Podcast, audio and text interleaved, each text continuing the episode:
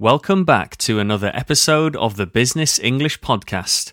On today's episode, we're diving into a highly essential skill. Sorry, chap, could I jump in there for a second? Well, could you just hold that thought for a minute, please?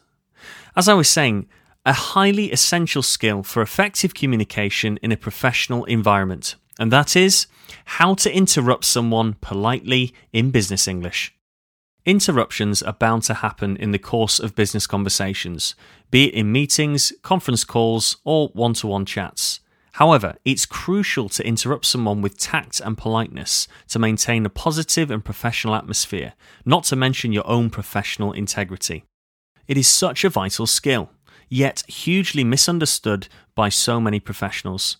If you are unsure not only how to interrupt, but how to deal with such an interruption, then this is the episode you've been looking for. In this episode, we'll provide you with several sets of phrases you can use to interrupt someone politely, as well as some techniques and considerations to ensure your interruptions are well received. And we're not going to stop there. We will also be turning the tables and diving into the phrases you can use when you are the one being interrupted. In this scenario, we will be providing phrases to close the interruption down professionally and also ones that allow you to indicate for the assertive dialogue to continue.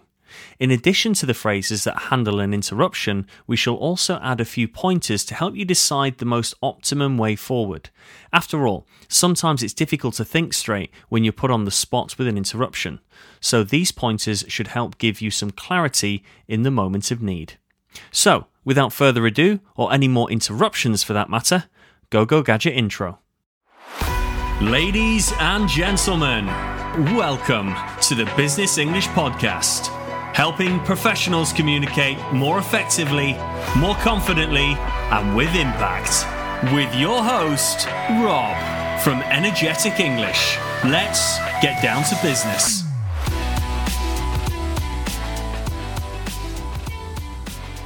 Now, as we mentioned during our introduction, we will first turn our attention to the matter of how to interrupt politely.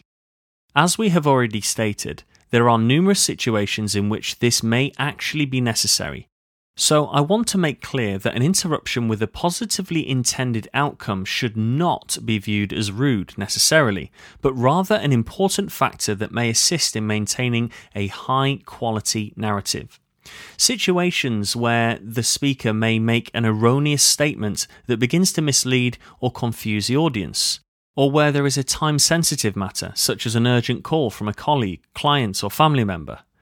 And even to add or seek clarity for the benefit of you or the wider audience, where doing so will add more value to the dialogue instead of detracting from it. In these types of situations, an interruption may not only be necessary, but also fairly welcome. So please do not discount the idea of interrupting on the grounds of you being rude.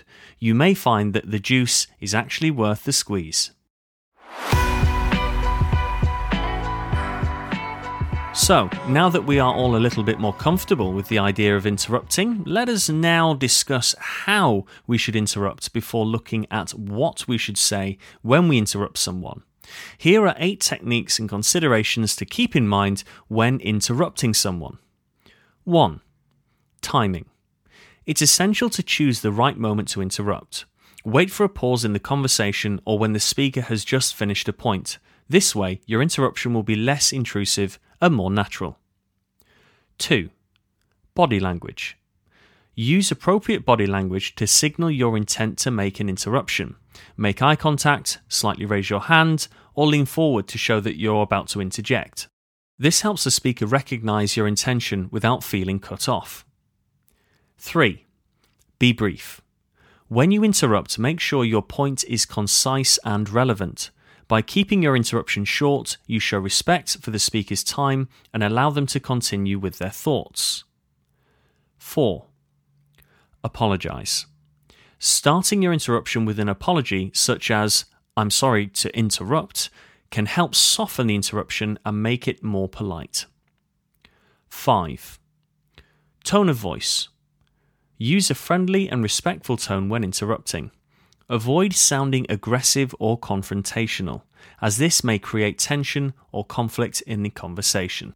6. Give credit. If you're interrupting to build on someone's point or offer a counter argument, acknowledge the speaker's contribution by saying something like, I agree with you on your point about X, and I'd like to add Y, or That's a great observation, but I think it's important to consider Z. 7. Be aware of cultural differences. Remember that different cultures may have different norms for interrupting. What may be considered polite in one culture might be seen as rude in another. Be sensitive to these differences and adapt your approach accordingly. And 8. Talking over one another. Following on from the last point, in the English speaking world, it is important to understand that speaking over each other when talking is considered rude. That is, not allowing the speaker to finish or cutting them off before they have concluded their idea. I do note that there are a number of cultures where this is perfectly fine and the style of their communication, but I would advise against doing it in English and certainly in business English. If you are going to interrupt, do so using the following statements and the aforementioned considerations. With these eight considerations, you will be able to mitigate any negative feeling when interrupting. So now we know how to interrupt. Let us now look at what phrases we can use for that interruption.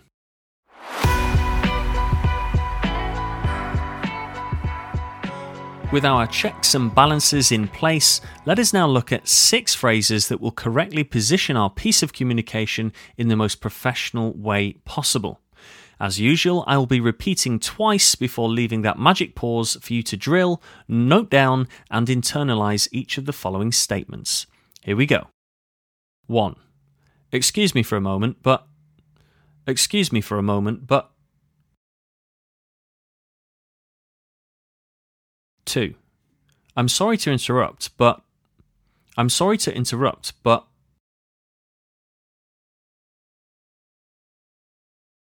Three. If I may interject here. If I may interject here. Four. Could I quickly add something? Could I quickly add something? 5. I apologize for interrupting, but. I apologize for interrupting, but. 6. May I just jump in here for a second? May I just jump in here for a second? Using these phrases as a leading statement as you interrupt will afford you the professional stance you need in order for you to communicate your point. Remember that the speaker may close you down and say no, which they are completely in their right to do. However, using the aforementioned phrases will mitigate the chances of this happening as you are playing by the rules, so to speak.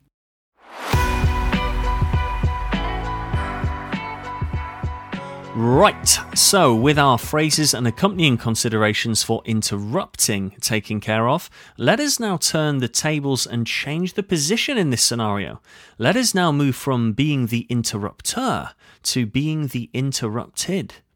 Now, aside from the obvious issues that being interrupted causes, such as losing track of your dialogue, diverting attention, and losing momentum, not to mention fluency challenges, it can be difficult to know what to say and whether to allow the interruption to continue or not. In order for us to navigate this frustrating issue of being interrupted, we shall look at the two possible outcomes of when dealing with an interruption. They are allowing the interruption or to discourage it.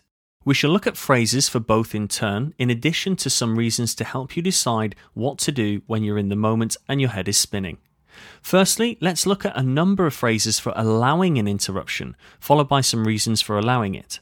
As before, I'll be repeating them twice and leaving that magic pause. 1. Sure, go ahead. Sure, go ahead. 2. Please feel free to jump in. Please feel free to jump in.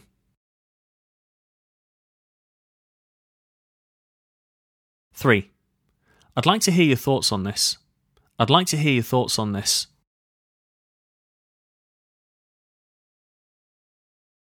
Four. Yes. What would you like to add? Yes. What would you like to add?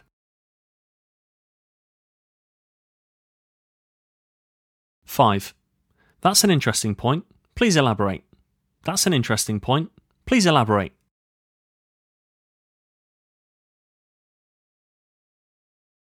So, with these phrases for allowing an interruption, here are some reasons for allowing it.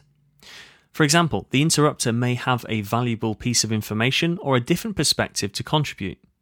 Encouraging open communication can also foster a collaborative and inclusive environment, and allowing interruptions can lead to more dynamic and engaging discussions. So, now let us look at five phrases for discouraging the interruption. 1. Could you please hold that thought until I finish my point? Could you please hold that thought until I finish my point? 2. I appreciate your input, but please let me finish what I'm saying first. I appreciate your input, but please let me finish what I'm saying first.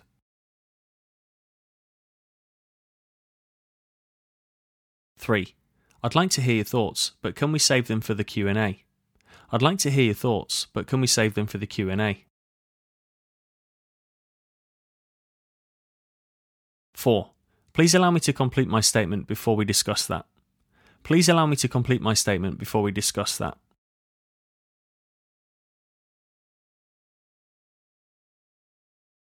Five. I understand your eagerness, but let's address that after the meeting. I understand your eagerness, but let's address that after the meeting.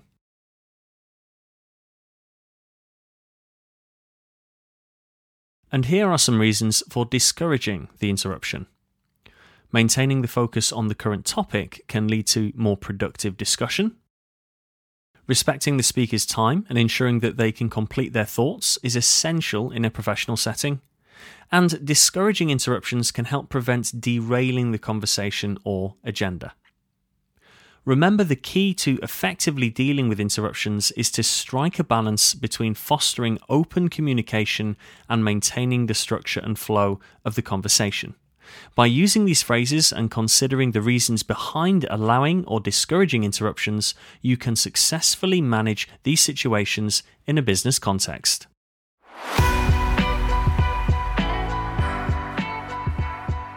So, that brings us neatly to the end of this episode on how to interrupt someone politely in business English, and of course, looking at how to handle those interruptions too.